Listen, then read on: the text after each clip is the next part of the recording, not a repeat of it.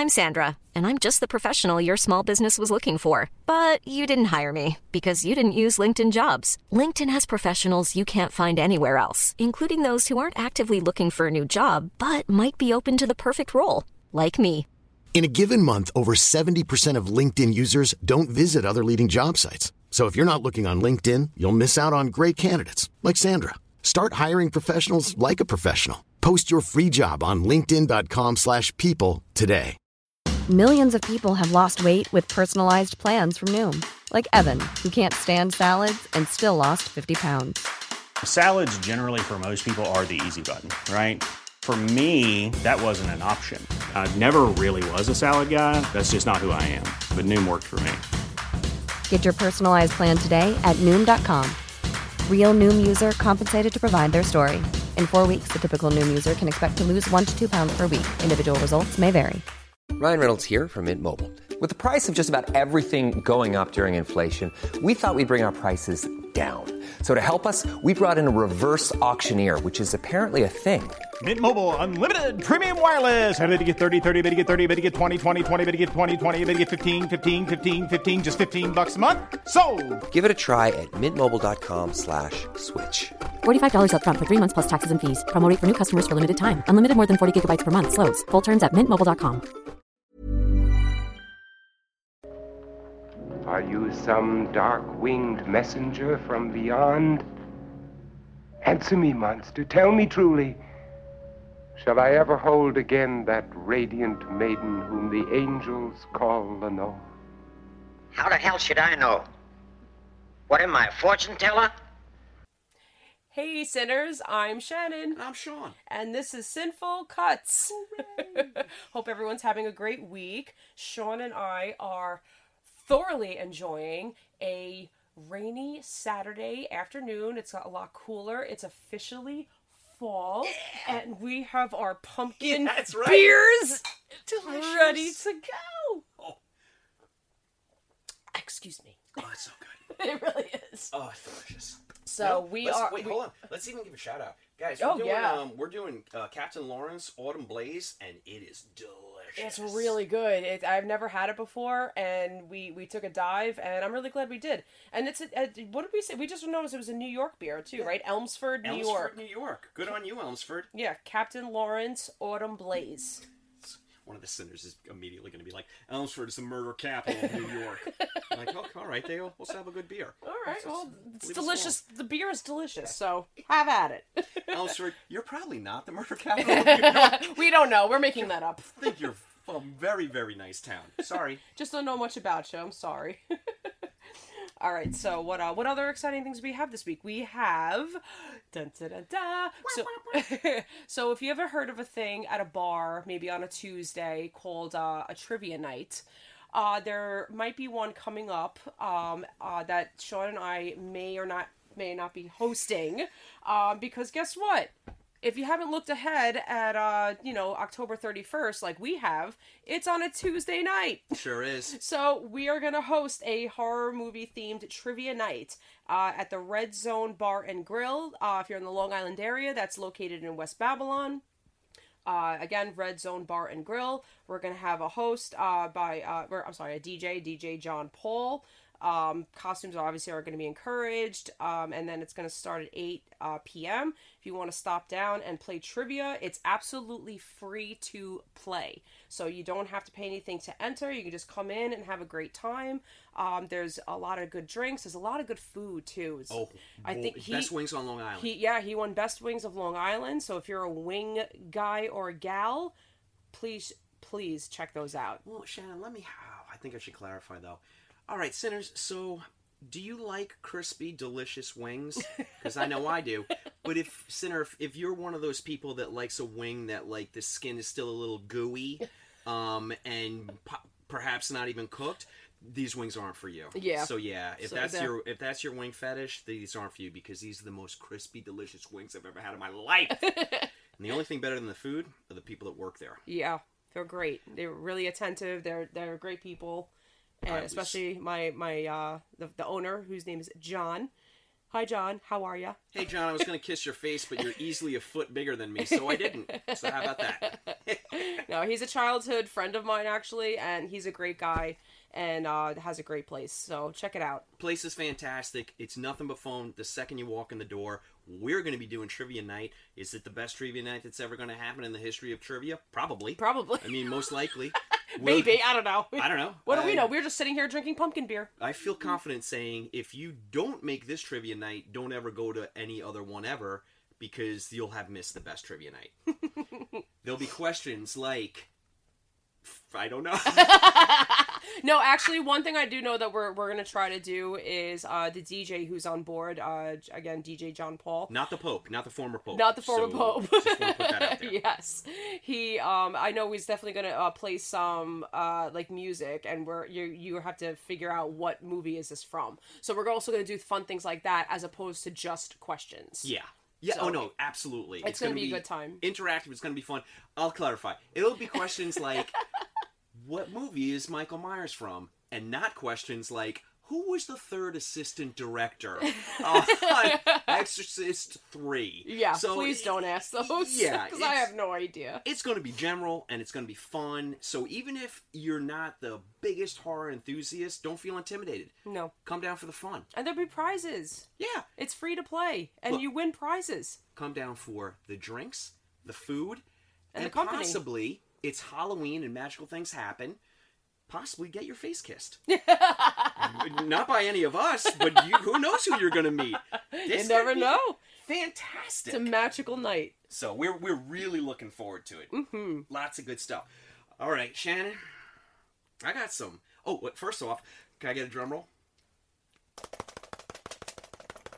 All right, is it is it like I'm sitting here with Keith Moon? It's not, now. but it worked. It worked. We have the name of our mailbag. Ah. Yep. And well, first off, let me just do a shout out. Mike Noli, we're not naming it mailbag. He wanted to name it M A L E B A G. Mike's a creep. Ah, Yeah. got it. I see. Mike's a straight up creep. Uh, but Mike is also uh, he is responsible for one of our blood letters this week. Blood letters is what we're going with for the I name of the mailbag. Everybody. Love it. Mike's blood letter is. Could you clarify? He listened to the episode. Uh, oh, sorry, we, we had a conversation, and he wanted to know the difference between the deviation between Night of the Living Dead and Return of the Living Dead. Okay. Are these in the same world? Are they in the same universe? Yeah. Hmm. I. Oh, that's a really good question. Because it's you can argue that it is right because Return of the Living Dead it's uh, like a like a biochemical uh, barrel Yeah. right that got lost Yep. and th- they never explain i don't think in night well in night of the living dead they think it they assume like it could be something like aliens right but who's to say the government didn't f- discover something that we never found out about as an audience and um Like governments do. like they do In horror and, and movies. in horror movies at least anyway they're Pretty much all in real life. terrifying and Yeah. terrifying in horror movies. But uh, but who's to say you know that they that they contained it, you know, had it on it, you know, whatever. Were testing on it and then went to transport it, and then it was during the transportation that it got lost and ended up where it ended up in that warehouse in Return of the Living Dead. And Return So of the Living Dead, they, they do reference the movie. They but do. then they go one step further, and they're like, and, and um, uh, I think it's James Cameron who's like, no, the, the, this movie is actually based off of a real event, and then that's how we get in the basement, and that's how we Yeah. get in front of the canisters. Yes, yes, they do, but they do mention the movie as well. So in another argument, it's you're going to go with no. It just happens to be happening. Yeah. That and that because remember like remember I think we even mentioned it too in the episode where they go oh what did they do in Night of the Living Dead? They you know like they shot them in the head or something like that and no, no nothing worked My favorite part about Return of the Living Dead is that nothing. yeah the expectation was like oh yeah they're just gonna fucking shoot him in the head and it'll be fine and it wasn't fucking fine Yeah, when you think about it, it's just such a nihilistic movie. It really was. I, love, I, I it was for just that. so punk rock Right? that's what it is Do you wanna party? so in uh Sorry. it's so it's so I what was my answer I guess it was yes and no You're more of a definitive yes. okay I feel like you're saying yes, and I'm going to agree with you, and I'm going to say yes as well because the fact that um, they do bring up the movie in Return of the Living Dead, but then they also go so far as to say, but no, that movie was actually based on this incident. And though we have one of those barrels in the basement, the worlds are inter- interconnected. Now, Mike, as always, when I'm explaining something to you, I go on way too long. You were like, Does he gonna- stop listening and hears boo? Yeah, he's gonna be like, I was, I was good the first ten seconds. I didn't- just wanted a yes or no. the additional thirty-five minutes. Would not Oh, I'm sorry, Mike. We we like to express Oh, no. our. No. We, we need to give our explanations. No, why. Shannon, fuck Mike. he opened he opened this can of worms, and now he's gonna have to sit there and he's gonna have to listen to this shit, just like when we worked together. Alright, uh, so so Mike, I know you didn't ask this, but then on on on a, a, a real worm, a real, worm. Oh jeez, have more beer, Sean. I, and I mispronounced my own name just there. I don't know if you caught that. I called myself Sherm. So, all right, all right. With, We're on from our way a too much fun. real world perspective, Mm. um, the real cool thing about why there's uh, Night of the Living Dead and then Return of the Living Dead, and you have like you know t- two uh, deviations on that genre was because George Romero and John Russo, the um, screenwriters of Night of the Living Dead, they both had different opinions on where they wanted to take their intellectual property that they created. And unlike so many instances where it got worked out in court, and then neither one of them could do anything with it because now there was a, there, there was a legal case involved. So it kills what could have been a, a, a beautiful thing. They had like a handshake agreement. They probably sat down at a bar, sussed it out, and John's like, okay, cool. I'm gonna keep the Living Dead, and you're gonna keep the you know Night of, Dawn of, Day of, Mhm. and, And just call it Dead. We'll take the Living out of your title and stick it on my stuff, and we can both play in our own sandboxes. And they both had successful careers based based Yeah. off of it. which is still extremely relevant today. Yeah, you know, that's that says that says something alone. People, sinners, go solve more shit at bars. Yes. Yeah, is what I'm saying. That's what I'm saying. Yes, yes. So that was our first blood letter, and then our second blood letter, and this one I'm really curious about. Ooh, okay. Okay. This one is coming from Sharon, Okay. and she is asking Has there been a horror movie that was so disturbing that you've never watched it again? Ooh. Okay. Probably. Let me. Oh wow. I'll buy you time. Yeah, I'd have to think about both that. Cannibal Ferox and Cannibal Holocaust. I was just gonna say, Cannibal Holocaust is definitely up there. I've heard about it, um, like in detail. So by the time I finally found it and saw it, um, yeah, I, I didn't like what I saw, but I did expect it. Yeah. Um, I may have to go with. Mm, let me see. I just don't like them. They're just so like there was actual animal And you could tell. death in that movie, and that's a bummer. It, yeah, You you, know. and you can tell too. It was, mm, yeah, Yeah. it was. uh, It, it wasn't necessary.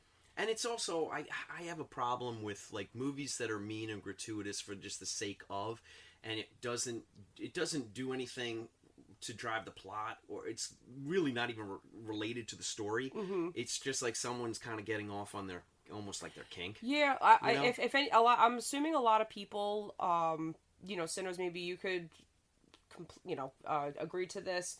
Uh, because I what just from what I've heard about it, I'll admit I have never sought this movie out, but a lot of people probably would give an answer to a, a, a Serbian film. Uh, oh, and and I but I Oh, yeah. won't I won't watch that. No. it's um I I, I don't know. No. It's again like it, it, it's almost the same experience as what I heard about the cannibal uh, cannibal Holocaust.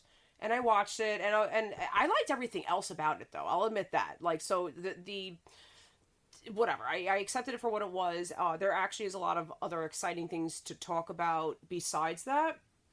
Honestly, I didn't really care for what I heard about a Serbian film. Um, so I haven't watched it. So I can't I can't give that as my definitive answer. And and honestly, what was the what was the point and the purpose of that? I understand someone's got their artistic vision, but what was the point and purpose of that other than to provoke?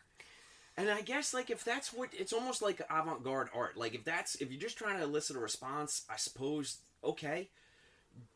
The response is going to be th- throw up. You know, Yeah. this is so insanely disturbing. So yeah, no, I agree with you on that one. Yeah.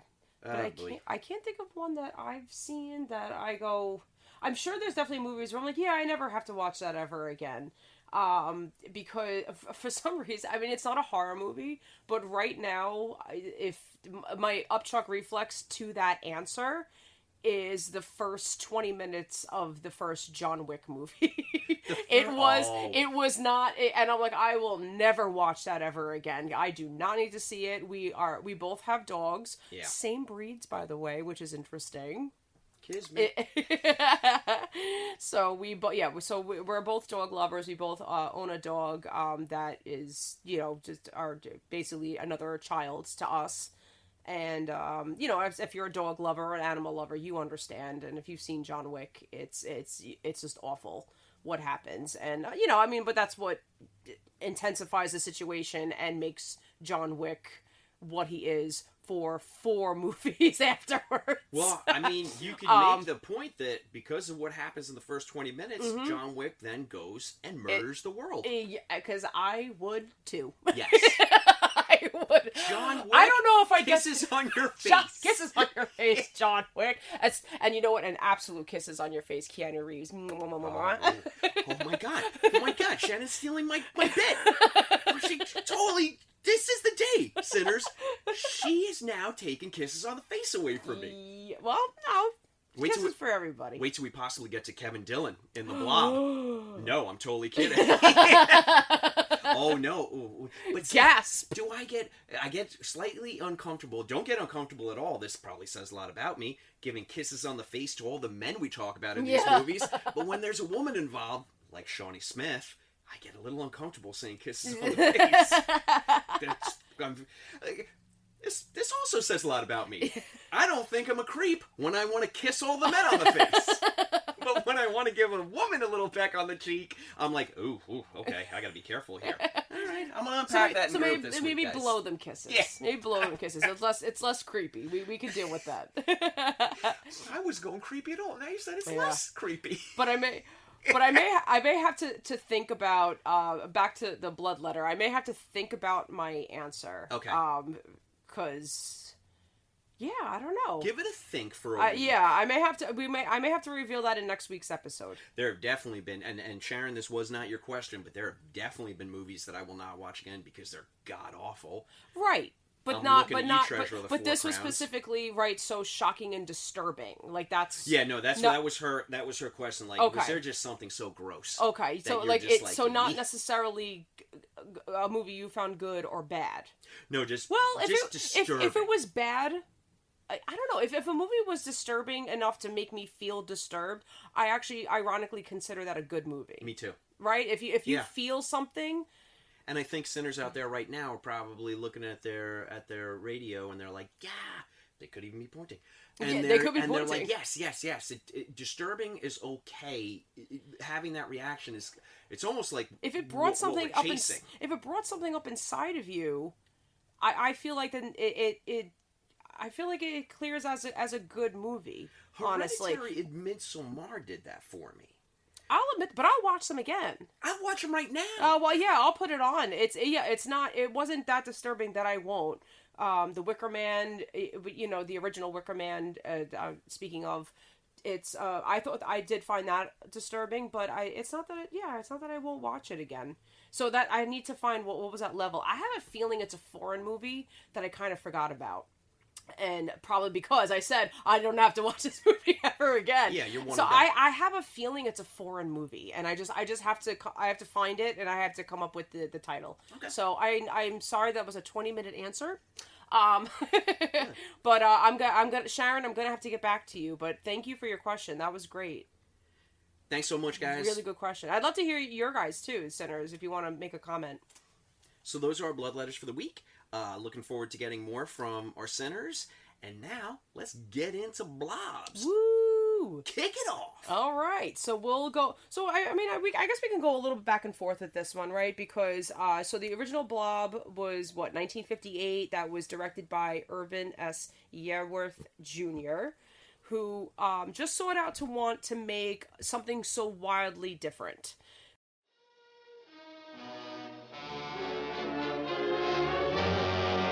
Every one of you watching this screen, look out. Because soon, very soon, the most horrifying monster menace ever conceived will be oozing into this theater.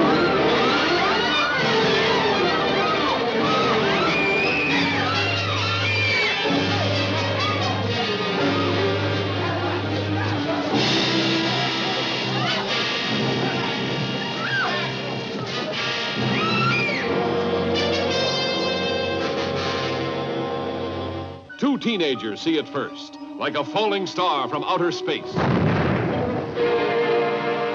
that was close. Hey, come on. I want to see if I can find it. An old man finds it, touches it, and this is the shocking result. From then on, there's no stopping the blob as it spreads from town to town.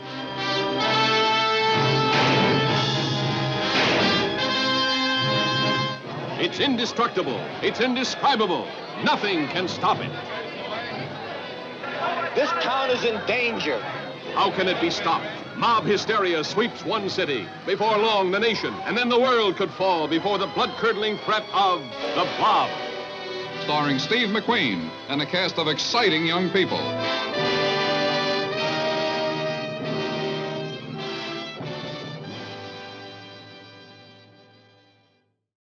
Um, so maybe I mean when you watch 1958's version, it, it could have been because it's not a whole lot that I can find like documentary wise or talking about it wise, but I did um, find out that he just wanted to make uh, like a creature feature, a monster film. Uh, and something, and he basically just went in something that nobody has ever seen before. Yeah, yeah. So it, it kind of just was, um, you know, the the the the, the sci-fi films of the 50s was a big craze um so you know i think i definitely think he was going somewhat on that influence on that level. And he said oh something that would come from outer space. A meteor will crash and then it could just be a mindless glob. You know i, I don't even think they had the blob originally uh, for uh, during the time of making the film. I think he had like uh, i forgot the the titles. Shame on me. But uh but i'm pretty sure he had the glob. They had the glob. They had the glob. It was like the glob that gestates the world. Yeah. Um, they had a lot of. It was I mean, just the blob supposed- itself is a silly title, but it, but it but it works. Yeah, because it was just supposed to be just a mindless, um, y- y- you know, th- uh, like absorbing agent. Yeah. That once it once you touched it, like that's that That's was it. it. and that that I mean that alone is terrifying. Yeah. For for what he for what he set out to do, he was successful. Yes. He created something that had not been in the horror, you know, lexicon, so to speak, at that time. Um, so, all right, kudos. You created a, a new original monster. That's fantastic. Sinners, I'm not gonna lie. Shannon and I, uh, we we have been looking at each other for the past, you know, two days, saying, "What the hell are we going to talk about with the Blob 1958 version?" Because I'm just going to come out and say it. This movie, it's a snooze. It's it's it's so it's very very slow. It's it's not. I mean, I, it's it's all one night, which we agreed that it's like a thirty six hour long night if you really do the math. Yeah, the time frame is weird. it's strange. That's the least of the problems. but it for me. focuses more um, on the people, definitely on Steve McQueen a lot. Um, which, which I mean, that's fine. It's, but it was just on on his uh, mischievousness as a teenager. You know, he's out on a date. Then he, you know, as he's driving, he drives a little recklessly to the point where you know, like these other drivers, these other teenage drivers, take it as a challenge, and you know, so it goes from them challenging each other to whatever race you know that was the craze in the 50s i guess Yeah. to uh oh my god everyone's in trouble oh we'll help you steve you know like it was it was a weird switch and there It's was you know boring. and it was unfortunately it's you don't see the blob a, a whole lot and the parts Every- that you do. Damn near everyone gets killed off screen. Mm. Uh, and yes, and everyone dies off screen. Yeah. Except the, doc- the Steve sees the doctor um, g- getting gobbled up, blobbed in the doctor's office, and then like the doctor's office is an absolute torn up mess, and then the cops are still like, "Beat it, Yeah. Junior." Well, we, am I looking at tons of evidence that there's foul play? Of course I am, but it's coming out of your dumb thirty-five-year-old supposed to be seventeen. And then, and, and then remember mouth. when they're when they're determining like the the doctor's office is like all in disarray and like his neighbor just walks in with curlers in her hair Oh, no. and she's like oh you don't understand. He goes out every year. Oh I gotta clean this place up. And they're like ma'am you're gonna be messing with evidence. I'm like what is the point? Like can we, can Shannon, we wrap me, this up? Let me stop you right there because it is the only thing I enjoy in this movie. seriously All right, I'm, just, I'm to pause everything, sinners. Elinor Hammer played Mrs. Porter, the most annoying fuck that this that ever lived in this town. Every word that comes out of someone else's mouth, she's like, "Well, that's not true at all. Uh, the Yeah, doctor's enough, been away like- for eight weeks." and And, she- then Steve McQueen's like, you just walked into this building like what, who are you He's like, hey, you old biddy. I just saw him get killed 10 minutes ago. And she's like, well, no, he sent a letter from Panama uh, last May saying that he wouldn't be here today. And they're all like, well, well I guess we got to listen to the old lady. And she starts wiping fingerprints up. and all the cops are like, we're literally going to shoot you. Just, just please leave. That every it, it was just such a like a, a, a nonsense scene I don't know Uh, I mean, look here. Here, here's where I think this movie, this movie, you know, became what it became. The charisma of Steve McQueen. He he went on then to have uh, a megastar career. He did, yeah. So I think it like that kind of just like grabbed onto since this was his very first. Now he was in um he was in Wanted Dead or Alive on TV, but this was his very first movie star role. So I think it's just almost like you know his celebrity and his body of work and stardom kind of grabbed the blob by the collar and said, "You're coming with." hmm So it worked out for him really well, which is, which is uh, great for him. To, Sinners- to the oh, point where uh, I don't mean to interrupt you, but to the point where you know we'll talk more about the '88 version. But his son Chad McQueen was asked to Can't believe he didn't do it. the which I, I well we'll get into that. But I I, I mean I. I think I understand why. Okay. He might be kicking himself a little bit now. I'm not. I'm not sure. I haven't heard of that. Uh, anything about it uh, after that? It just Um, would have been so cool. It would have been cool. Yeah. Yeah. Yeah. Yeah. Um. So all right. So, you know, sinners. If you don't know, you know the basic structure of the blob. meteor crashes. Uh, the blob is let loose. It's, it gobbles up the town. The only thing that can kill it is, uh, or stop it at least, is the cold. So okay. Before. All right, 1958 blob. Well done. So I'll, let me talk about my favorite scene in the 1958 version before we, we hop on the 88 version because I we have a lot to say about the 88 version. 88 There's- is one of my favorite. There's a lot. There's time. a lot That's why more. I look at 58 and I'm just like, Like what the what, the fuck? Yeah. yeah. But the so if you can make it to the end, or if you just want to put on 1958 and just skip to the end, so I just love scene where they finally determine they they they, they figure out that yeah it's the cold that um you know uh, dis, you know disables it basically or you know puts it in a freeze mode or whatever you want to call it. And they're just like oh we have a solution. We're just gonna drop it off in antarctica. I love it. and then the end scene just cuts to a snowy snowy bank you know whatever and you just see this thing like and it's a faraway shot too, a small little thing that's parachuting they're, down they're like, Not- not our problem anymore. I. It could have hit Alaska if the wind picked up. Who knows? Yeah, they like they just they drop it off without a fucking care in the world. Not our problem anymore. We don't give a shit. Yeah, the best is that they cut out the scene where they're like, "Hey, wait a minute, Colonel, does anyone live in Antarctica?" The fucked if I know, but they're probably not white, so Yeah. drop it. Drops away. It doesn't matter. It's not gonna move anyway. Like it's Oh. just uh, oh my god. It, it, It's so good. It's so good where it's just like, all right, uh, you know, what? Hey, hey, Colonel, what's the plan going forward? Don't go to Antarctica. basically, don't go there.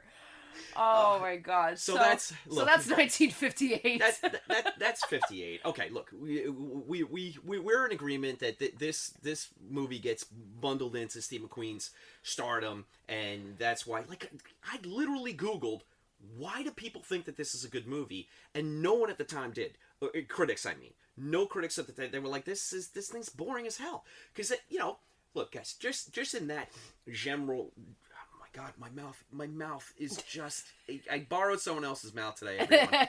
so I'm just, I'm breaking it in. General, the General. general body of horror work at that time, like 1958, the cre- the, the, the creature from the Black Lagoon came out. You know, you have movies like Tarantula. You know, you've got, uh, you know, you know, Monster on Campus. Like, yeah, these are B movies, but they're highly entertaining. Yeah. And shit happens every 10 minutes. yeah. you know, them was probably one of my favorites. Fucking, oh, the- oh my god! Them, Oh, it- it's- which, by the way, is getting remade.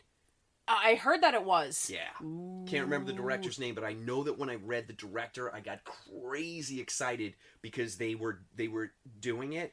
I'm Um, surprised it took them this long. I figured they would Right? want to j- hop in on like the new effects for that, but uh, that's that that's gonna be a great one to talk about when the time is right. I can't Mhm. wait for that. It's definitely one of my favorites. So I guess my point is that there there was just a lot of great horror movies um, back around you know 58 and this is just it's flat out not one of them. Then I start then I start looking up like people are doing like their dissertations on the blob and I'm like am I missing something? Don't think I am. This I fell asleep twice. We you know, uh, but anyway, so look, we're, we're going to quickly go to 1972. Larry Hagman, yes, that Larry Hagman who shot Jr. He directs one movie in his lifetime. It's Beware the Blob, aka Son of the Blob. Mm. This movie is just like, let's rip a couple of lines of cocaine and who has the hash. That's It- not let's not not let's not write down a script. We don't need one. I, I'm, I'm telling you right I don't now, think this they did anyway. movie is improvised. Now, coming off, I watched it back to back with The Blob. It was like I was watching the best movie ever made, and it is not. But coming off 58's Blob, 72 is at least entertaining, even though it rambles on endlessly and really is more of a comedy than anything. And all the Blob scenes are shot in this forced perspective, so like the special effects are garbage. Um, but again, it's better than the 58 version. Okay, so there's 1972's Beware the Blob. Seek it out if you hate yourself. Okay, so now if you, want, if you need, need to torture yourself. soon, soon to be contacted by the Larry Hagman estate. All right, so now we get to oh, here we go. This is what we want to talk about. Yeah. So 1988. Go ahead, sorry. Fast forward. No, no, no. So we'll fast forward. So Chuck Russell uh, was the one who directed the 19, 1988's version. If you don't recall who he is. Uh, well, he did go on. Uh, actually, I'm sorry. So he actually directed the Nightmare on Elm Street three, Dream Warriors, which is a, a fan favorite. Which I think he did to. my favorite. Yeah, I which, raised my hand, Which I, he did raise his hand. Ma'am, ma'am. So, so um, and I think he was having trouble actually uh, because he wasn't a fan of the Blob, or at least you know that that's what he said, and he wanted to go into it. Um, with and you know feeling that it needed an upgrade so you know he was really determined to, to make this movie and uh, y- uh, uh, he went on to do um, you know nightmare on elm street 3 and that uh, at least helped give him a little bit of credibility uh, because they're like oh the, you know the movie was a, a huge success. He- he you know clearly you know was professional and knew what he was doing. Um, and he also did go on afterwards uh, because of the effects i believe of the blob to do uh, the mask uh, 1994 the scorpion king in 2002 Eraser. and uh, eraser. I know i did skip that. I'm sorry. No, okay. i just realized i'm like everything i wrote down is not in timeline order. But you know what they are you know. So but yeah but that's uh, chuck russell's work um, just a, a, a few of them anyway but he for some reason had like a lot of trouble but luckily uh the remake of the fly came out Yeah. and that and i feel like there was something else that i'm i'm forgetting at Stu- the moment but at least those remakes from the 50s uh you know movies were gaining popularity and then finally um it but but by this point right it was tristar Yeah. that took over um because they didn't want to focus on anything old. They wanted to focus on the new. But then they, with the success of Nightmare on Elm Street three and the successes of the other remakes, they were like, you know what, maybe maybe it's worth a shot. Let's give it a go. Okay.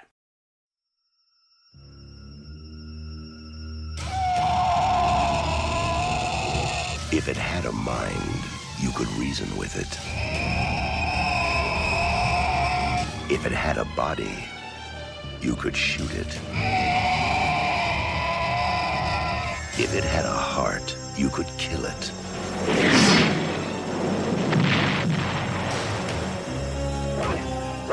Now, man is no longer the supreme being on this planet. The organism is growing at a geometric rate. By all accounts, it's at least a thousand times its original mass. Nobody believes me about what happened tonight. What did happen? You were there, you saw. Plasmic life form that hunts its prey. Predator. I want that organism alive. I think you ticked it off.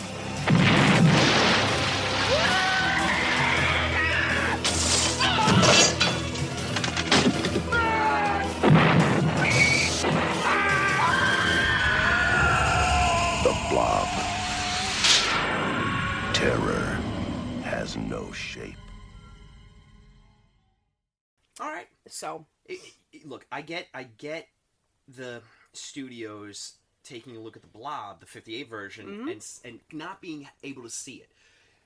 I completely get Chuck Russell looking at the Blob and seeing the potential there. Yeah. So you know, it's just one of those circumstances that we we hear about all the time, and uh, you know, the trials and tribulations of making movies. He finally got in front of the right people that trusted him.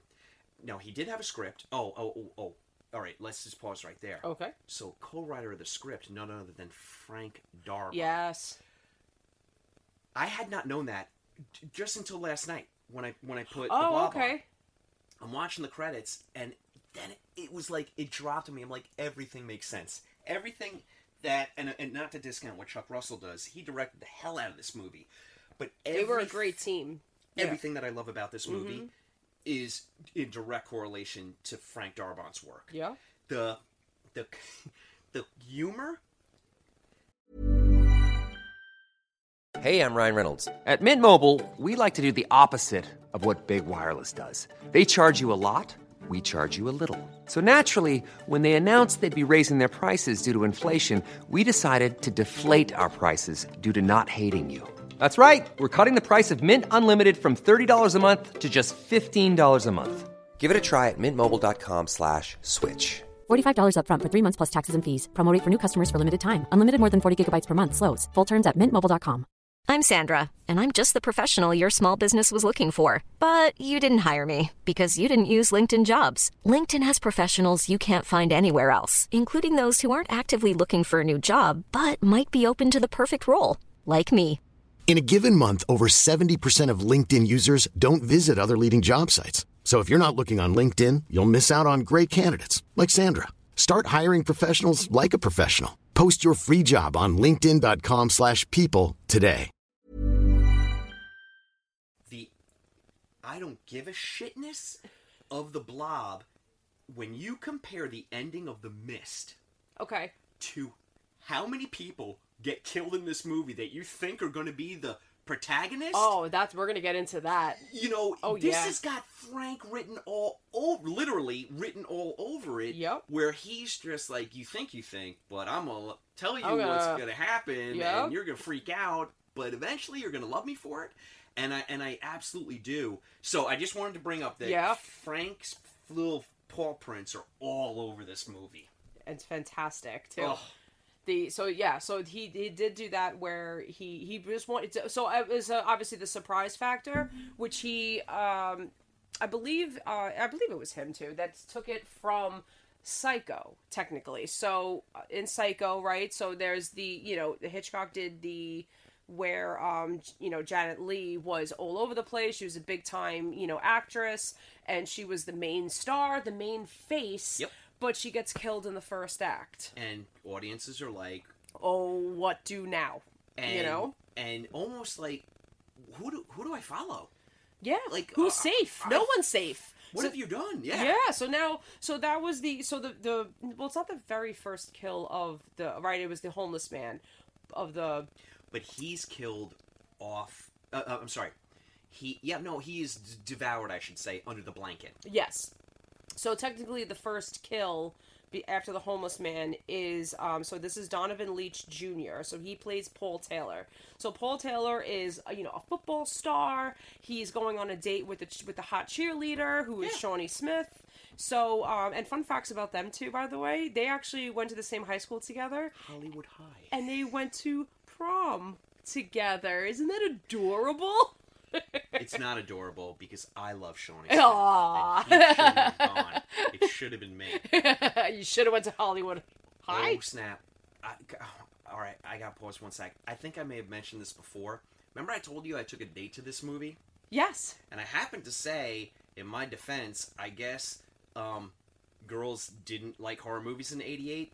No, no, they didn't like going to horror movies with me in '88. Okay. so I Because just we were you like that was fantastic. I want to ret- retract my statement. I mean, I, I watched this movie last night, and there are so many gory deaths, and the the young, wonderful young woman that I took to this movie had not hinted in any way, shape, or form that she enjoyed not only movies but horror movies. and I'm like, hey, hey, baby girl, I got the perfect night plan for you. I mean, You scarred I mean, her for life. this, I was crying last night. Like when when when um when uh uh Scott's date in the car, her face like implodes Oh, inward. and I'm- amazing. And I'm thinking to myself back in '88, being like, "Yep, this is doing it. This is going to be a spectacular night for me." You're tacky and I hate you. You had the trunk of the car too with the with the strawberries and the, the alcohol. Sinners, I'd like to say that I got smarter as time went on, but I did not. Oh, I'm crying. I'm just thinking about how stupid I was back then. Jesus. Anyway, okay, so my, my fucked up personal life aside, uh, back to the show. So the so that was the idea for Paul uh, Taylor's death to be as um oh, what's the word I want to look for for it's, spectacular? yes, thank you. I almost said theatric. I'm like no, You're not wrong. You're not wrong. But it, was it was a spectacular, spectacular scene, and I believe I haven't really to get this confirmed, but I, I do believe this. Um, supposedly they filmed like this was the very last scene that they filmed as far as the death You're scenes go. 100% right. All right, cool. 100% right. So they because they wanted to play with the effects, they wanted to Learn um, as they go. Learn as they go, and you know they they did a lot of other fun things. They they played with a lot of other makeup. They you know they they had their their blobs um uh pretty much figured out with the quilts injected with the Methocel. yeah. So they, you know, were able to play with these effects a little bit. So by the time they got to um, filming Paul Taylor's death scene, oh, what a scene! What a scene! Shen, I, I- we got to talk about this just just because it's it's one of the most iconic practical kills in all of horror movies, Mhm. and I, I do believe that you know this movie, it's just it's it's it's the apex of fantastic B movies. Really, it was. It's not pretending to Is- be anything more than it is. Just wants to be a B movie, well made, entertaining, funny, but the f- but but But what, freaky at the same time. what Chuck Russell demanded was the movie can be funny, but the blob can never be funny. Right. The blob can never be played for laughs. So every time the blob shows up, you're you know your your jokey jokey You're parts are over, and you're like, oh snap, so, so, something's gonna happen. So j- just to go back to Paul's death, Chen's 100% correct. They waited until the, this was the very last practical effect of the movie because they had learned so much along the way. and what they would do is they had these quilts, to your point, they had these quilts made of parachute silk. Mhm. And when they would inject the Methocel, which is, by the way, the blob sinners is basically made up of, there's a lot of components to it, but the, the biggest com- component of the blob is um milkshake thickener. It's a yeah, it's a thickening. Yeah, Yeah, food it's a thickening, agent, so yeah. they could play around with it. They could have the blob as thick as they wanted or as thin as they wanted, and, And the damn never- stuff it- never melted. and it never dried up either. Oh, that's right. That's right. yeah, That's right. so oh. it, so so they could hold on to it and and squeeze it out when they needed it. Like depending what effect they were going by, they can make it as thick or as thin as they wanted to. And this was really important for for specific scenes. So all of that knowledge, all of the trial and error from the beginning of the movie till this shot of Paul's death is incorporated in this scene and it works so beautifully. They basically drape Donovan in the parachute silk, and they're kind of like. I don't want to say ripping off of him, but they're they're retracting the silk so it looks like movement, Uh-huh. and all you can see is the blob and the veins of the Methocel, you know, working perfectly because it's it's so transparent at that point that you can still see Donovan's face, and he's got his practical makeup on as well. Yeah. Now it sucked for him because the Methocel was shooting up his nose. I found out during Yeah. this scene, but they did not tell Shawnee Smith. No, they did not. So she comes around the corner. They, she thought it was going to be a dummy. She Yes. did know of a dummy being made, and um, could you imagine? I, I, you could see it in her face. It's a genuine reaction. Yeah. Watch the movie now, sinners. I hope you listen to this Go back and watch the the scene, very yeah. night you watch the movie. um, one one thing that did break my heart though, on my research of this was the scene where Kevin Dillon is trapped in the snowmaker. I'm gonna yeah snow snowmaker Okay.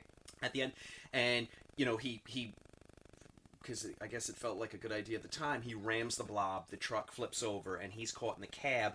Blob surrounds him, so it's almost like he's in an aquarium, Right. uh, inverted aquarium, Yeah. and the blob is all around him. Did you know that they had done an extended scene of that, of all of the soldiers and Doctor Meadows who had been eaten, like like almost like a sea, float by? Yes. in I d- various stages of Yes. composition. But what had happened, sinners, is that they um they prepped the scene the day before, and then they called called it a day, and they left everything in the tank, all set up to do the first shot in the morning was going to be this scene, and unfortunately there was a leak in the tank. And blob went everywhere. Everywhere. and it would be too cost effective, and, and and it would also eat up too much scheduling time. Yeah. So they had to cut They it. but just scrapped it. Could you imagine seeing Doctor Meadows float past the window? Oh, I ah, I'd kill for that. I'd kill for that scene. I'm sure they would have too. but you know, Um, so all right. So we'll just we'll we'll just talk about the blob in comparison. We've got our 58 and our 88. Mm-hmm. So the 88 blob takes just a few beats. It takes the general premise of an entity from space Mm-hmm. crash lands. Our 88 blob though is a government experiment, Yep. which I I can't get enough of that I loved it. Absolutely love it. What a clever, what a clever thing to do. Instead of it just being this ambiguous, it came from the galaxies. It's like, no, we shot something up into space, and then this is what returned, Yeah. and we're gonna weaponize it. Yep. And it g- gained potentially some more victims. I mean, think about it. Think about it. How many horror movies do we watch and do we love where the premise is loosely, and then we were gonna weaponize it, Yep. and then it turned against us, and that is probably one of my favorite uh, genres, subgenres of horror movies as well. When when you think you have control over something that you don't even remotely understand, and then it uh, comes around and it, and, it, and it eats you up. So, all on board for those changes. I mean, they kept the um they kept the hobo scene in the beginning, and they uh, basically then just subverted everything from Paul's death forward. Pretty much. You know, Yeah. um, which I can't applaud enough because the blob, the fifty-eight footprint, the blueprint, is just screaming to be do anything to me to make it exciting. That's what I mean. Like, so, like the idea, like again, that Irvin S. Yeaworth Jr. wanted was the, the, just wanting it to be. It doesn't think. It doesn't. It, it only reacts. It only survives. It, Yeah. it that's all it does. It and it doesn't either. Um, which which was a lot more prominent in this film. It doesn't. Um, what's the word I'm looking for? Subjugate. Is that a correct word? Where it doesn't. It doesn't pick and choose its victims. Like it's it's not going just after this type of person. That's it, literally no one is safe, and that's what we got from uh, Paul. Taylor. That's what we got from Paul Taylor's death right off the bat. Like he was supposed to be the protagonist. Nay, you know, he even goes after children, and we get that. That's a fantastic. So, you know, the producers were like, "You can't kill a kid." Oh yeah, And Chuck, Russell's Russell like, said, "The fuck I can't." "Watch me. yeah, Watch me. the fuck I can't. I'm gonna kill the fuck out of this kid.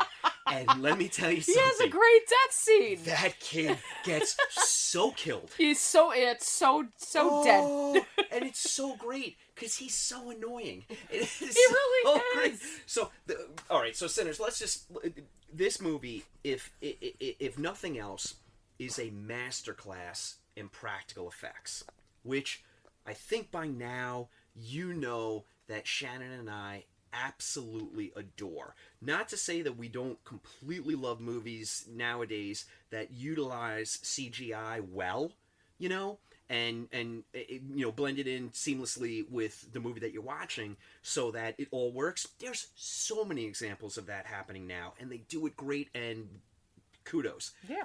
But this was this was right on the bubble in '88 where you had the the absolute apex of practical effect work was going on because so much had been learned and there was so much to refer to. I mean, just think about 82, you've got Rick Baker uh, doing um, American Werewolf in London. And those award first Academy Award for for for uh, special effects, Right. Uh, makeup, sorry, makeup effects. Um, I knew you meant. so that's I'm drink. I'm drinking pumpkin beer too.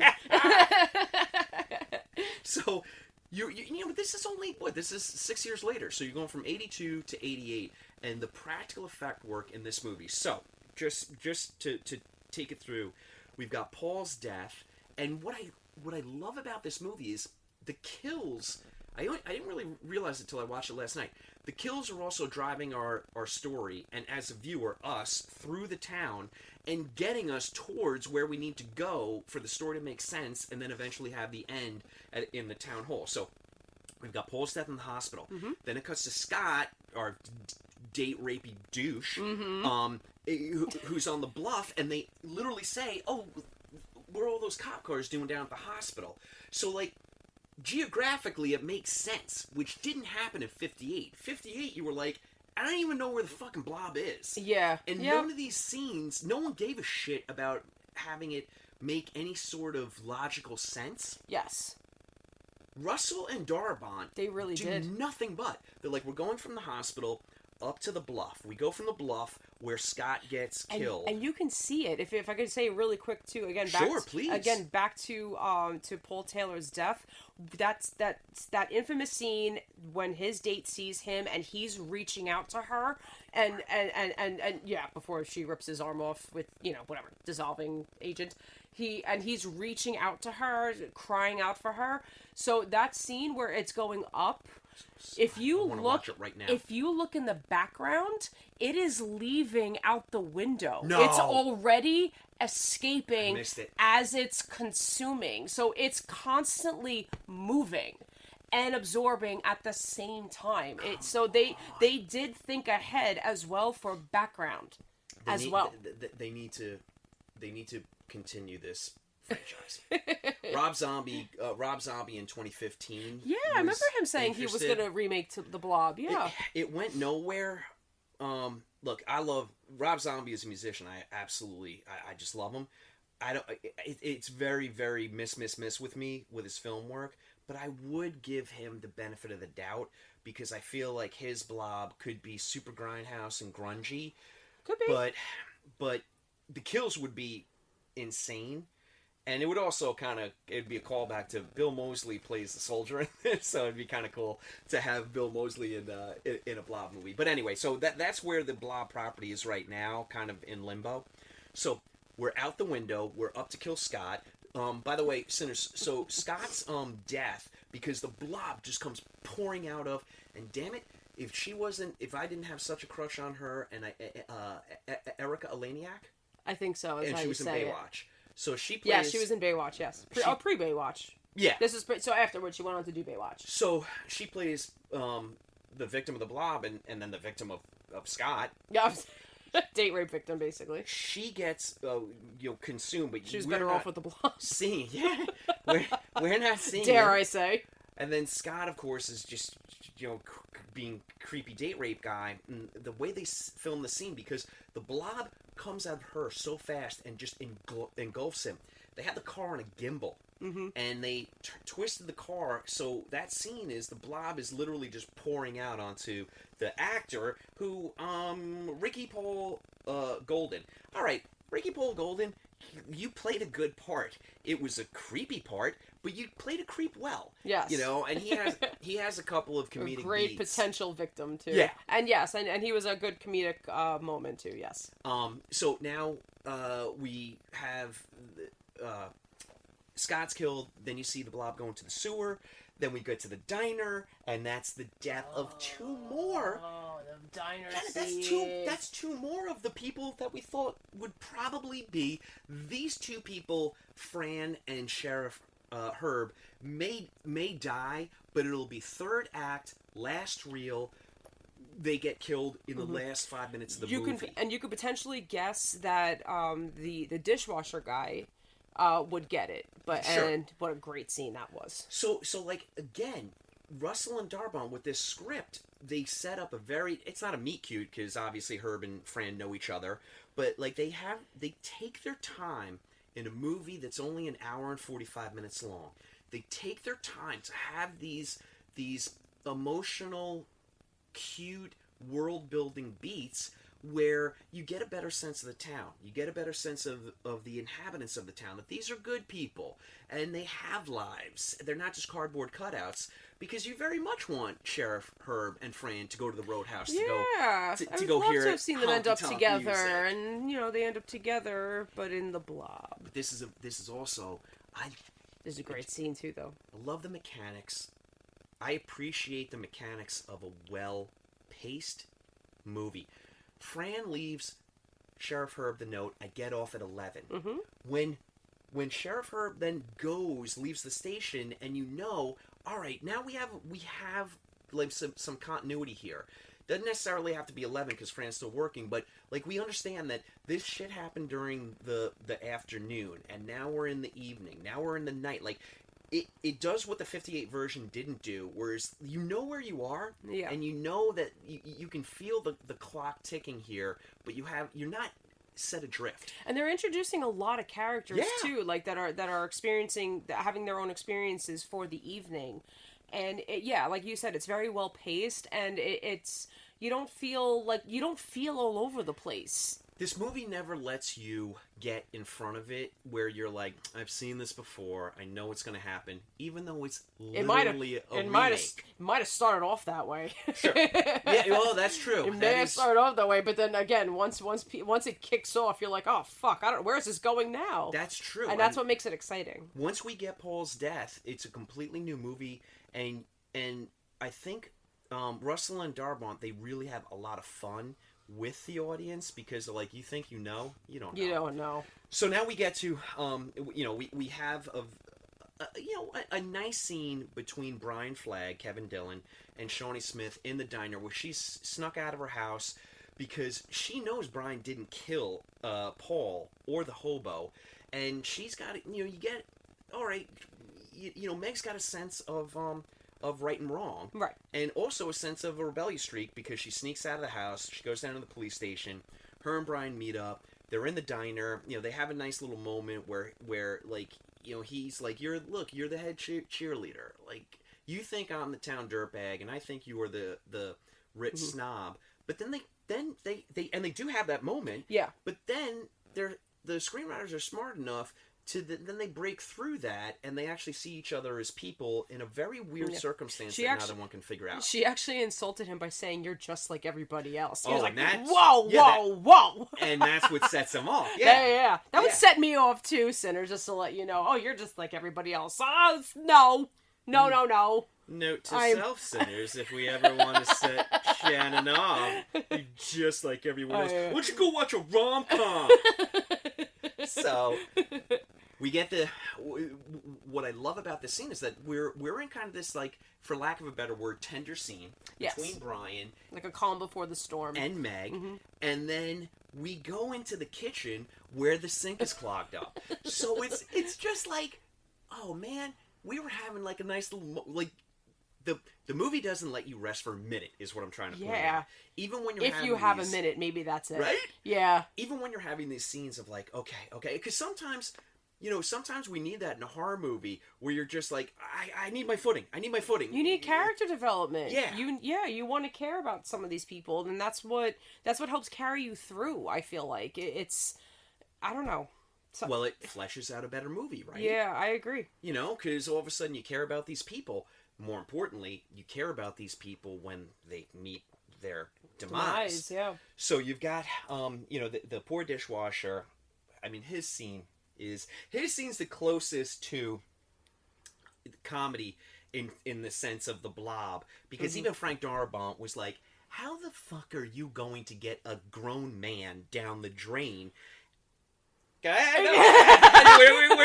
I'm raising my hand, sinners, because I know you can see me. Can't wait until this is on video. okay, so uh, there is an interview out there uh, with uh, Nick Benson. So he was one of the uh, special effects who helped create the blob. Um, you know, and, uh, inject all these quilts, uh, you know, with the the, th- uh, the thickening agent, and um, so he I, I feel like in this it was this interview where i uh, heard about this and he does talk about this scene because a lot of people have said that how do you fit a, a man uh, and it could have been a child even you know uh, down a, a person down a drain, drain. right how do you do that now if you remember what the blob does clearly dissolves. So what this blob did to pull this victim down, it quickly dissolved him and pulled at the same time. And His that's head collapsing into the drain, but then you see the drain go like it bu- yeah. bulges oh, well, out. yeah, yeah. So so that so that was the initial like, oh, the blob is struggling, so he's like, let me dissolve it, and Yeah. that's when the he quick the rest of him quickly gets down the drain. So that's kind of the best. I mean, nobody needed to explain that in the movie because you had to use your imagination. Yeah. But that's basically what uh, in this interview Nick Benson kind of says. Like, if you remember, like he's dissolving everybody. But and and now that he's getting stronger, now he can dissolve as quickly or as slowly as he wants, a- as it wants, I should say. And to to to your point, the so the dissolving of the corpse and the pulling into the drain, you could get the sense of the velocity at which this is happening because the the the final shot is his two feet and they're kind of like you know like spasming, but then the sneaker on one shoots up, so you get the sense of like compressed blood just shooting up to the path of least resistance, and then that that sneaker goes flying off, and that is one of that's actually one of the few scenes in this movie, interestingly enough, where there is a lot of blood involved Yes. because you see it like splattering all over Yeah, the yeah, sink. yeah. Because Russell was was concerned that if they were to show too much blood, they'd get an X. Okay. Because he knew the kills that they had in mind. They're like, this movie is going to be a kill frenzy. But if we can just dissolve people and encapsulate them and make that as disgusting as possible, You But- don't really need the blood but he's uh, in like- some of these scenes. sex, which our movie does not have, Mm-mm. and blood are the two things that get you an NC-17 at, at X rating. Okay. So he's like, if we can eliminate, we certainly don't have the sex. Is that still up to today's standards as well? Yeah. So in '88, I can only imagine. Yeah. So Okay. he's like, if we can eliminate the blood, then we can make our kills as gruesome and and graphic as we want. And I mean, it's it's just it's kind of it. I know that you and I are looking at each other like it's kind of silly, right? But it's actually not because once It's you introduce that blood factor, smart. it makes it very real. Where these kills are almost like like almost cart, cart, uh, comic book. Okay. You know, like uh, it, it's just they're just going to eleven, but they're not so insanely dripping with gore that they got away with murder because these kills are fantastic. They really are. But they stayed away from the MPAA. They're like, nah, they gave them uh, an R rating. You know, they held on to their R. But I just love the fact that Russell was trying to get ahead of it, and he's like, yeah, they're gonna they're gonna smack an X on us, so we have to figure out how to avoid that, and they did. Yeah. So now we're you know we we are uh, a great scene is is the blob. Then sh- we got a great scene followed by the jankiest scene in the movie. We have the blob now comes out, it, uh, it eats up the dishwasher and That was comes all rever- out. that was all reverse shots too, by the way. Oh, and by the way, yeah, But when it comes up and grabs his face, they it was on his face and they ripped it ripped off. it- Sinners, you can see this on YouTube. It's actually Yeah. really cool. It is check out. really neat. And then uh, and the guy was actually doing like a, a headstand, A handstand. in the Yeah. sink, and then he just jumped down. Um, as opposed to getting pulled up, like so, a lot of these were a lot of reverse shots and um, and some mini sets as well in the in the right setting, um, which we'll get to the phone booth scene. In Oh, we're second. coming up to it. Yeah, the three foot doll. Great scene. So effective though. So seamlessly, the cuts. Okay, you know what? We're not there. yet. So so so. Mm-mm. we got a great scene where the blob shoots out of the sink and then and, and it like splatters on the ceiling and then you for the first time you really get the, the um the size and the scope of the blob at this moment i mean it's going to get way way bigger but you're like oh snap this wasn't the blob that killed paul this wasn't even the blob that killed scott this thing is getting It- enormous now huge, yeah. so then, um, this is the jankiest scene in the movie, in my opinion. Then you've got a scene of Meg and Brian running down the hallway to the walk-in freezer, and it's green screen, and they have the blob on the ceiling, and it they're running on the actors were running on treadmills, and it just when I saw it in '88, people laughed. And I got upset. I was really because I knew that my date was never going to talk to me again, and I was like, "Don't laugh at this movie. I'm really liking it." So that is that. It, look, it was '88. Yeah. It was great. It was Every, early. every screen. other scene makes up for Yeah. it. I could care less if they were running with extensions or no. Right. so this this does call back to the 58 blob where they actually do they do have go back into the um uh to the uh scene in the walk-in freezer so here's where they learn that okay the blob will react to cold um also a shout out to the casting for the 88 blob shawnee smith and kevin dillon look their age um 58 blob uh steve mcqueen looks 35 his date jane is anywhere from 17 to 42 Yeah. I mean, I understand it's the style of the time, but I'm like, I don't, I just don't even know how old this girl and or woman. I don't know. I, yeah. Anyway, so I mean, good, I could do, good casting. I, could find out, but yeah, I think Steve McQueen was 28 years old. Right. At the time of filming, yeah.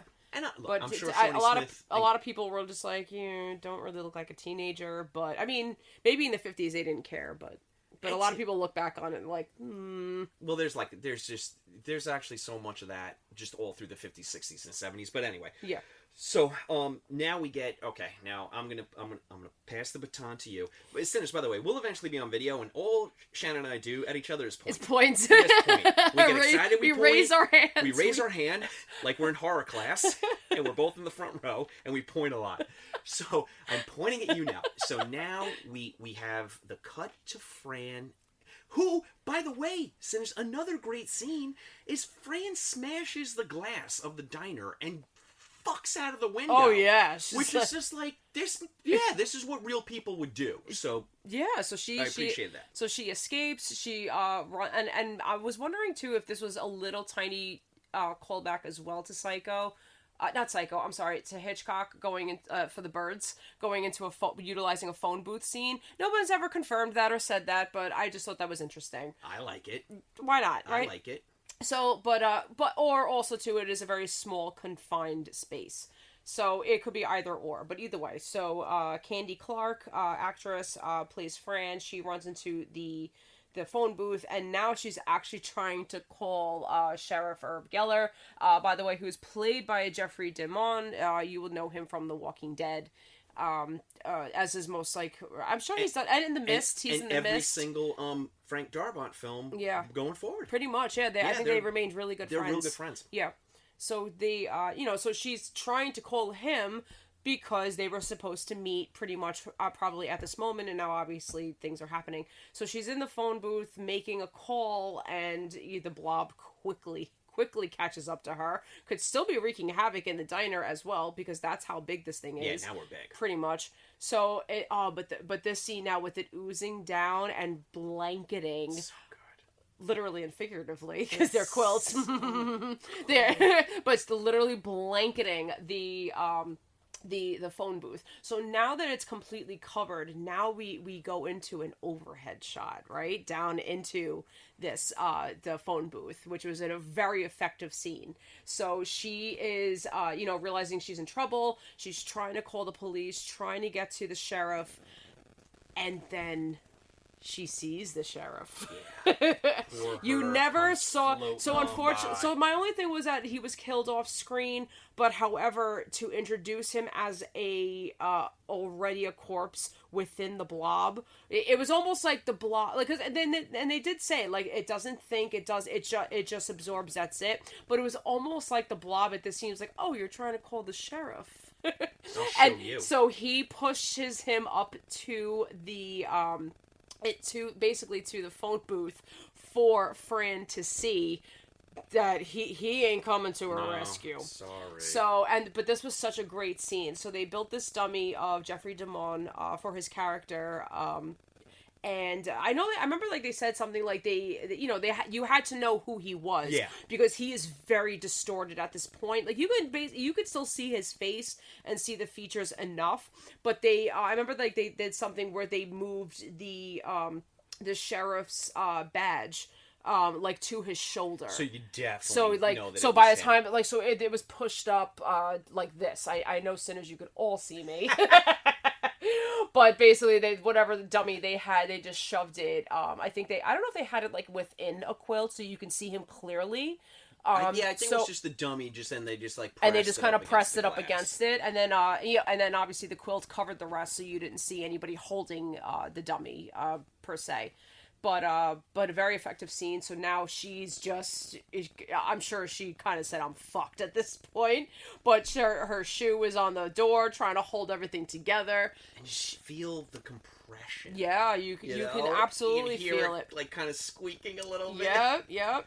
And then uh and then it's a quick shot that where like I feel like it's seamless. I feel like you can't tell, but you see her like like you know like like look up and start screaming. So yeah, it, so like, it's clear. Yeah, it's, It's clearly seamless. her. And then they do a, quick uh, edit where they put in uh, a dummy. And they explode Yeah, they- the they just- they blob and explode the oh, booth. that dummy like went to pieces. Shout out to the editor of this movie. and Yeah, sure enough, great editing. Because I suck at my job, sinners. I should have looked up who edited this movie because those cuts. You are great. Because uh, especially you know, sinners, you know this. Cutting for practical effects is so challenging because if you're a millisecond in either direction, you could ruin the shot. You know, so just having knowing what to put in and and the pacing and the timing and making sure that everything works and is logical and and visually engaging. There's so much work. Very a lot it's of work. giving me anxiety just thinking about it. It's Yeah. so much work. So shout mean- out to the magic of movies. I mean, just editing some of these podcasts, uh, you know, and or videos that we're probably going to start doing. Right now they're like, is- wait, they uh, edit? That's, that's a... I know. We'll fix that in post, but we won't. It's never gonna We happen. never will. You're gonna you're gonna take us all in. We'll give you our social security number and still not take it out in post. It's never happening. So we've got now. Uh, you agree or disagree? Now I feel like the movie is just we're. It, we I use this all the time. We're on roller skates. Yeah. It is just like okay, rockets to we're in the movie theater. The, the, the, the asshole patron is getting sucked up into the ceiling. The poor projectionist is getting gobbled up. And he has that great scene where then the usher goes up and he's hanging from the ceiling and he's like kind of outside of the blob, like pushed out of the blob, but he's all dissolved. Yeah, I, I I assumed that was just kind of like um like an experiment in a way, like because again, like we were, they were learning as they were going, but that was I I thought that was a cool scene. But visually, it's so great. So very very effective. now we're having now we're having really the the VFX department has taken over the movie at this point and they're just like sit tight. We're going to give you like a good 10 minutes of just kill after kill after kill. This body is half dissolved. Mm-hmm. This guy gets, you know, you- uh, uh, gets uh, torn out of his chair in the movie theater, and you have that scene of now, um, like the blob is fully in the theater, and it's very different from the '58 version. You do get the scene of patrons running out of the theater, which is uh, iconic Good homage, yeah. for uh, the 58 version, but then you're in the theater and you're actually seeing the carnage and what's going on there, and people are just getting fucked up left and right. Annihilated. Yeah, just annihilated. So we get out of there, and now Meg is rescuing her brother and the brother's annoying friend, and they get into the sewer system because it's look like it's logical. Mhm. There's nowhere to go in the alley, so they take the only you know escape that can, they can find. In the sewers, we get the death of uh, of uh, the brother's friend, which is again just another iconic practical effects moment, and it's just so gorgeously done. And again, they hired a little person, stunt person. Yes. And yeah. Like initially, I think the kid gets dragged off, um, and then what pops up is is um. They had two versions of that I read. They had the version of that we see in the movie, Okay. which I think works really, really well. Of the kid then popping back up, and he's like, like really dissolved, but he reaches out for Meg. Yes. And th- but what they had, they had another version of that where the um, body is like kind of like propelled out of the water, but it's almost like fully dissolved and like skeletal. Yes. Um. So you're getting a sense of like how fast the blob is is um, dissolving people now. So, oh, I should have mentioned at this point, you know, we've got uh, uh, Brian has gone uh, back into the woods, and it gets, of course, captured by the military, and now uh, everything is basically coming together at this point in the town hall, Mhm. where all of our um, all of our townsfolk are barricading themselves in. The blob is now grown to massive proportions. This is where we do get um, some, you know, uh, green screen, early green screen work of the size and some like you know, force perspective and some. Uh, uh, you know, kind of like some old school ideas that don't necessarily play well.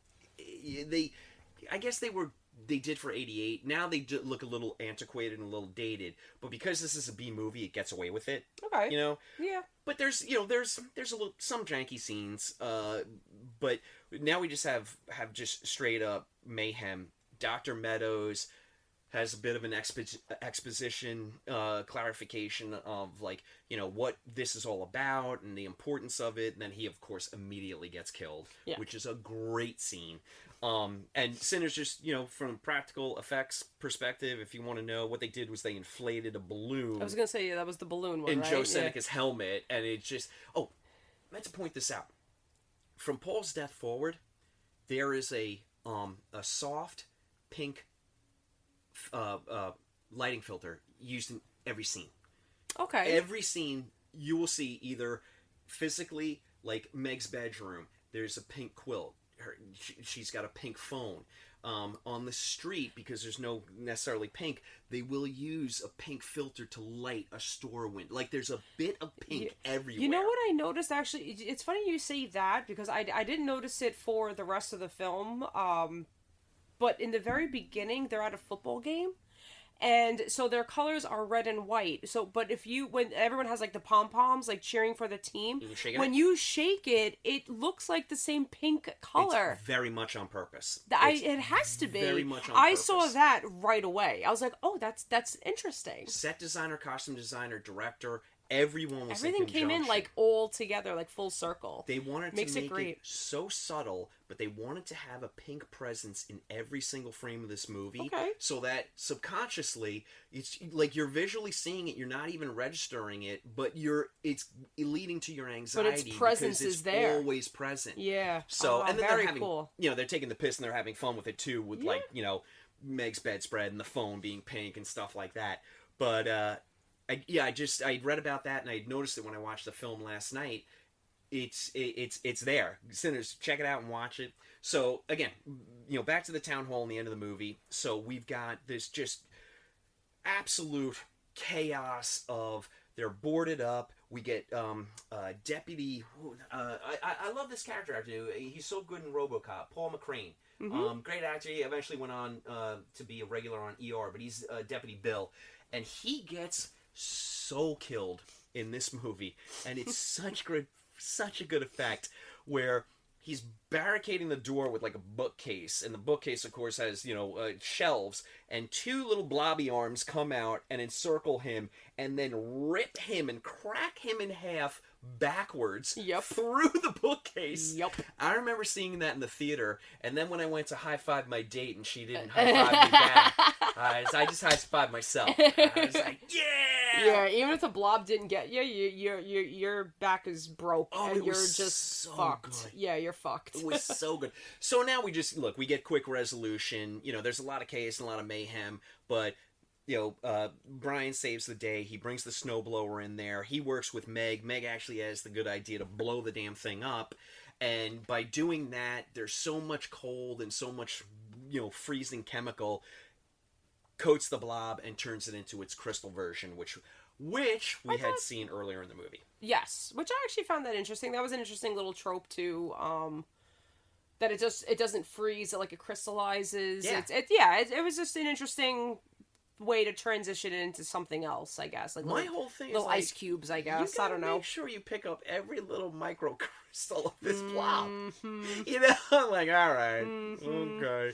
Because somebody collects a, a few ice cubes, and uh, you know So- we get the end of the film, which But may now- or may a lot of people I think were upset about that because it introduced a possible sequel, and Chuck Russell was like, yeah, maybe, but maybe not. Frank Darabont, he's like, I will put this on my tombstone. I'm telling you, hand to God, it was not our intention. He's like, we just wanted to have a nihilistic ending, Yeah. which is textbook Frank Darabont. Yeah. So I'm like, I believe you. Okay, can Yeah. you also make a sequel? Like, Yeah. I, I don't, I don't care. Just do it. So I feel like this property is just so ready for a great. I, I don't want to even call it remake. I just want to continue on. I don't want to remake. I just want you to pick up the story from the preacher's tent. Mhm. You know, look, that canister's got to be somewhere. Because it was you assume that it can just live on. Yeah. So that canister's got to be somewhere. Also, the blob itself has got to be somewhere. Yeah. Like, I know that they were like, we need to get this into cold storage, uh, Mm. you know, before it, it thaws, but, but it's like, all right, where's that gold sword? Uh, anyway, so I'm just begging uh, creative people out there, just make, uh, just continue the blob story because that was 88. We're, Thirty-five years. Yeah, it's come it's on. it's yeah. You could you could you could do it. It's, fine. It's fine. time. It's time. It's fine.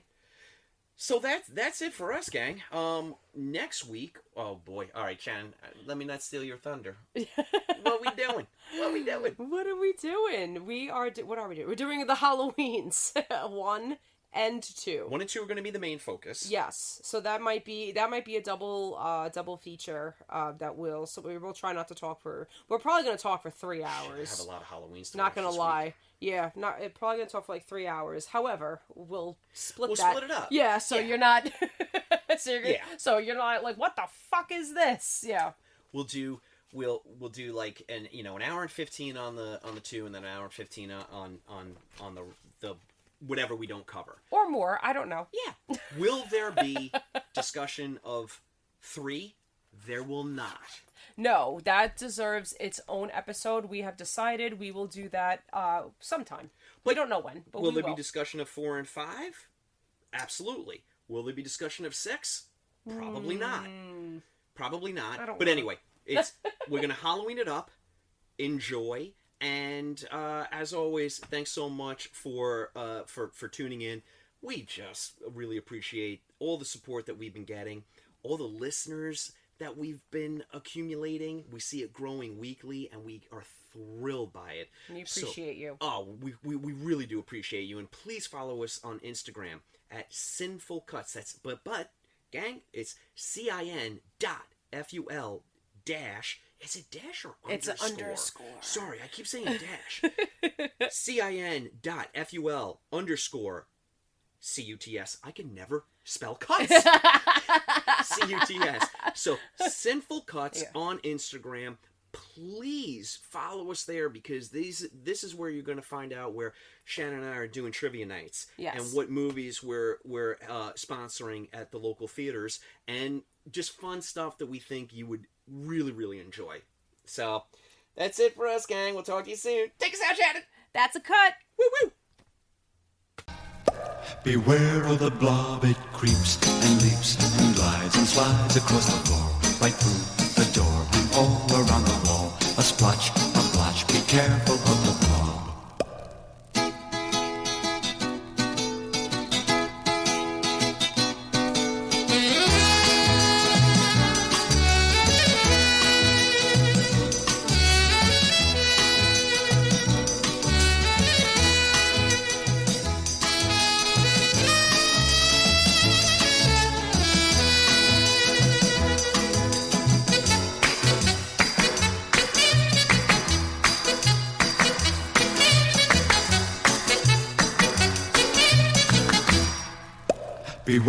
the blob,